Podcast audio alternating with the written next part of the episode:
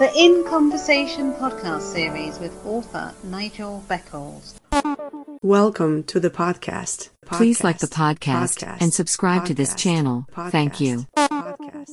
Have you experienced several failed relationships or been through a divorce? How can you avoid making the same mistakes again? How to avoid making the big relationship mistakes is out now. Hi, my name is Nigel Beckles. My new book is packed with practical and common sense strategies that you can use to make better relationship choices. Now you can discover the dangerous myths about love. If your relationship expectations are realistic, why you could be falling in love for all the wrong reasons. How to avoid making the big relationship mistakes. It's a book that could change your life. Available from amazon.co.uk. Kindle version also available. The very best way to promote your podcasts. Podpage makes it easy to create a podcast website with just a few clicks. Every page is optimized to be found on Google and it stays up to date forever. For more information, visit podpage.com. The future of podcast promotion. Get ready for takeoff. Welcome back to my In Conversation podcast series. My guest for this episode is American author Pauline Atkinson. Hi, Pauline. Welcome to my podcast series. How are you? I'm great, and thank you for having me. You're very welcome. Where do you live? I currently live on Long Island in New York. We started out as uh, I was born in Manhattan, and then the family lived in Brooklyn, and then eventually we made our way to Long Island. It's it's the suburbs, and that's where we reside now, and that's where I planted my seeds. yes. Is there a great difference between living in the city and living in the suburbs? In New York, yes. This uh, New York, the city is is so many people, and the living spaces are very close, close, close quarters, and you know there's there's taxis, there's buses, there's hustle and bustle. As a young person, I would have loved to live there but as a you know a mature woman with children, you know, just think about going to the grocery store, you know, and and having to lug up and down the stairs in the apartments because you can't just park your car in the driveway. You know, it's not like that. You're going up and down stairs, find trying to find a place to park your car. There's alternate side of the street parking. It's a lot that goes on. In the suburbs, you have a house, you have a yard, you have a driveway, there's the park. You know what I mean? And um, it, it's a lot freer. It is getting very heavily uh, populated now, but nothing compared to living in the city. Not at all. But I do. The city's great. Don't get me wrong, but it's for the moment, and then I want to go home at peace and you know relax in my backyard. So, when you were growing up, what subjects did you find interesting? Subjects I loved, well, music. We are a musical family. So that, that was very important. It still is. And what else did I like? I liked Spanish, but but ask me now, I, I couldn't even I, couldn't even speak it, but I did enjoy it and did well with it. Those two were were, were good uh, subjects that I really enjoyed, and any type of physical education because I was an athlete so that was important to, to go to gym and do the workouts and really get the rigorous training in for because I ran track, I played basketball, so you know I was into all the sports. So did you go on to obtain any qualifications? I went on, I graduated from high school and then went to NYIT, which is called New York Institute of Technology, where I received a BFA in radio broadcasting that was my specialty, radio broadcasting. And uh, it's funny because I never really got on the air, aside from working with.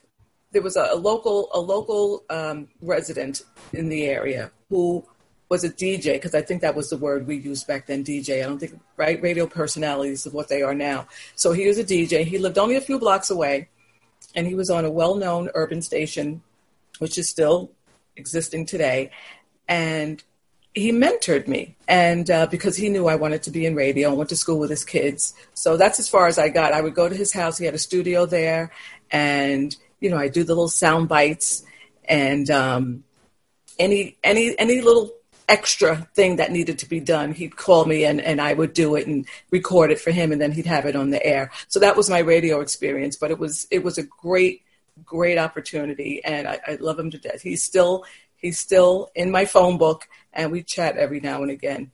Well, I understand you've worked in the live music industry. So how did you become involved with that? Well, after I graduated college, my, my mom passed away as my first year, actually my second week into my freshman year in college. After she passed on, I was I went away to school for a year in Indiana. I came back home because I felt the need to be home with my dad. I'm the youngest of four kids, so it was just like the two of us, and I needed to be home. So I felt, and he kind of laid it down and said, "Listen, I can't do this alone. You need to find a job." You know, I was doing the the, the internship, to lack of another word, with the DJ, but it wasn't bringing in any money. You know, it was just him showing me the ropes. So I really had to go out and search for something, hopefully, you know, in my field. So I knew the, the radio wasn't working out, but then there just happened to be an opportunity for uh, to be working at a venue, a live music entertainment venue, not too far from where I live, and I went for it and got the job. You know, entry level position, and I've been in the business really ever since. And I just graduated and worked my way up and became um, one of the managers, a co-manager of the ticketing department at my venue. As you know now, though, the, the entertainment business is at a standstill. We're kind of on hiatus. So right now I'm free as a bird. But um, yeah, so that's kind of, you know, it's just dad said, you gotta, you gotta get to work. I can't do this alone. I need, you know, and that's how that all happened. He just had to give me that push. So, when did you become interested in writing poetry? It's something I've always done. And it's always either been in my head or I would always write things, write things down. So it wasn't anything new, but nobody ever knew about it because it was something private. I kept it to myself because it was it was about me. I didn't want nothing that I shared. I didn't want to share it with anyone. It was my personal thing. So I really been doing it all along. I've always rhymed, make things rhyme, and you know, it was just what I did.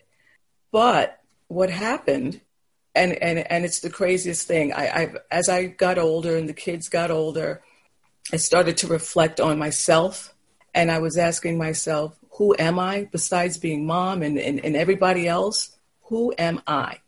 And it took, I, I tell you, over a decade of me really meditating and, and, and praying and trying to figure out who I am and, and to ask for guidance and direction as to what I need to do with myself because I knew there was still a void. Although I had this job, which was fine and paid the bills, it was great, but I, something was missing. Something was missing in my life. And just last April, I'm getting to I'm getting to the answer. Just this past April, April of 2019, as I'm going through the prayers and meditating and manifesting and believing that something, you know, is going to happen. I had that faith in myself. A voice, I'm telling you, it was like divine intervention, came in and said to me, "You have to bring your poetry out and and share it with the public." Took me for a loop because, if anything, I would have thought that something pertaining to music would have been, you know, what the message that I would have received, but it wasn't. And it, it really took me for a loop. And when I received that message, I realized, okay, I asked for this. This is the message I'm receiving. I have to pay attention to it because it's clearly something that needs I need to do. That's how it all happened. Divine intervention. so you're the author of two books. When was your first book published and what is it called? The first book was published on November 10th, 2019, and it's called When the Mood is Right: A Poetry Journey. Yeah, and it's it's it's not even out a year. It'll be a year in, in November that it's been out. So, what type of poems are in the book?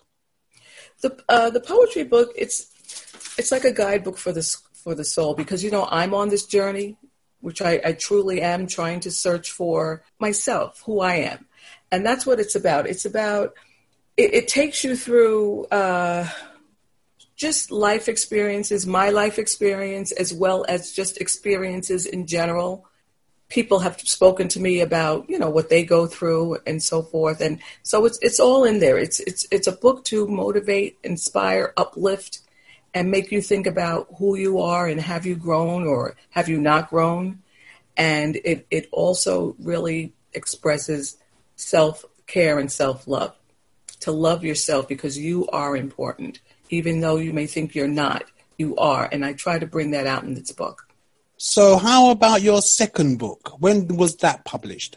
This book, it's titled Mood Swings. It's just recently published September 5th of this year, of 20. So this is brand new. And this book is a totally different book compared to the first one because it's, it's actually I'm writing a trilogy. So this is book two. And so the first book, When the Mood is Right, trying trying to get us out of our comfort zones. You know, we're finding ourselves. Mood swings, we found ourselves, okay, and we're able to express how we feel depending on you know whatever mood or situation you're in and you're able to to speak it unapologetically. You're you're not afraid you're not timid to feel as if you're stepping on someone's toes. You know, you have the courage and strength enough to speak your truth without worrying about, not to say you don't care about anybody else's feelings, but, but you, you know, but you know, in a tax, in, in, in a, in a classy way, but you're able to just speak your truth. And that's what Mood Swings is about. Well, I understand you contributed to the best selling book, Women Win Against All Odds. So, how did you become involved with that project? That project came about on social media.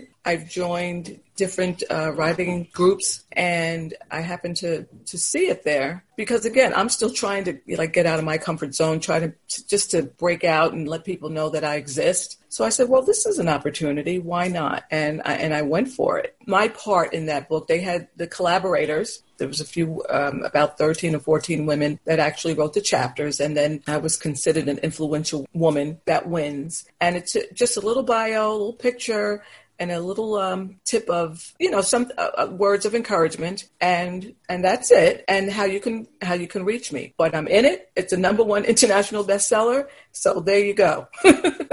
So when was that book published? I think it was july 4th of this year I want to say July 4th, but if it wasn't July, it was in August, but it was it was definitely this year. Well, Pauline, what are your plans for the future? Well, I'm going to finish up this trilogy. So book 3 will be coming out next year. I have some poems already written, and that will be obviously the conclusion, but it will tie everything up and I'm going with the title When the Mood is Right, The Rebirth. So we're going to be free. After all that we went through with the two books, now it's freedom. So I have that coming on and also I've gotten involved this summer as well with a collaborative project where I am a co author, and the book is titled The Pivot Anthology. It's not out yet, it's in the process of editing, and you know, we're going through deciding on book covers and that type of thing. So, that book, I believe they're trying to get it out next month. So, we have to look out for that, The Pivot Anthology. I am a part of that I've written, and that I was out of my comfort zone because I've actually written a chapter. I write poetry, which is just, you know, a few lines. This was a chapter. So that was very challenging for me, but I felt I needed to do it. So yeah, so that's that's what's up and coming, and there's a few speaking engagements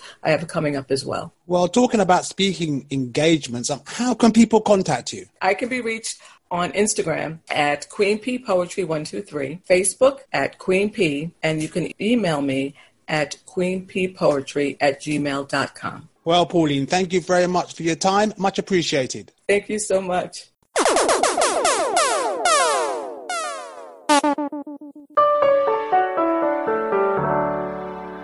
Thank you for listening. Please like and subscribe. Another In Conversation podcast coming soon.